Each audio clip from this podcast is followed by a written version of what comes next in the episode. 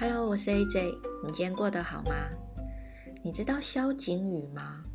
我是从啊大人的 Small Talk Podcast 第二集听到他的访谈节目，然后他是哎有做三百六十五天的写作计划，然后目前他是有推出日更两百天，我觉得这个人实在太厉害了。然后你可你可以去听看看他的那个那一集的 Podcast。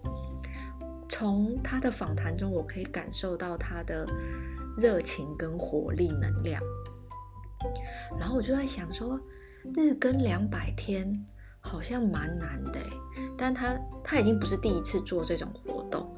然后他说，你要做的话，就是知道自己为什么而做，你的目标是什么。他说，哪怕很简单，只是记录生活都可以。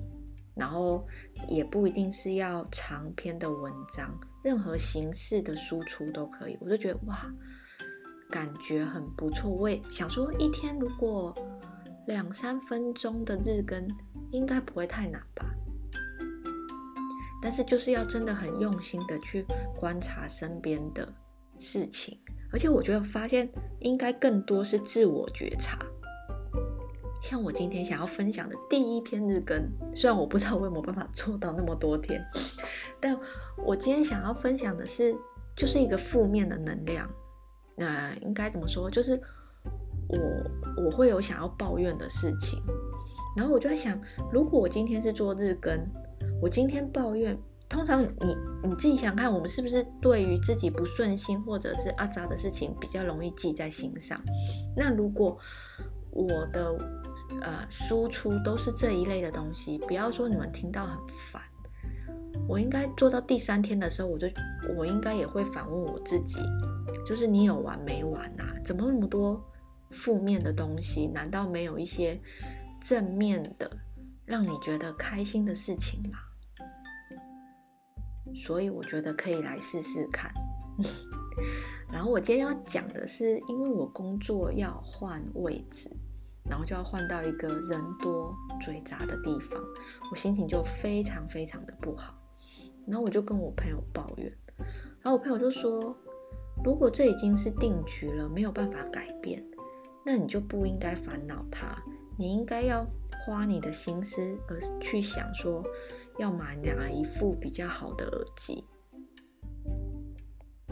不觉得很有趣吗？就是听到的时候就会嗯哼。就有那个嗯哼的 moment，就是每个人的观点不同，当然就有可能你是旁观者，可能可以比较用轻松的态度来看待。但是这就是为什么人跟人之间有时候要交流，会得要得到一点别人的能量这样子。我就觉得没错，我应该是要来看一副我觉得不错的耳机。反正既然都已经逃不掉了，不如。看，要用心去思考，可以用什么方式让我过得比较开心一点。所以你觉得呢？你在心情阿杂的时候，你会喜欢跟朋友分享吗？然后你身边有没有那种人，就是会告诉你的建议是，你会觉得，啊哈，原来可以这样子想。欢迎你跟我分享，然后也可以去听听看萧景宇的三百六十五天写作计划。我们就下次见喽，拜。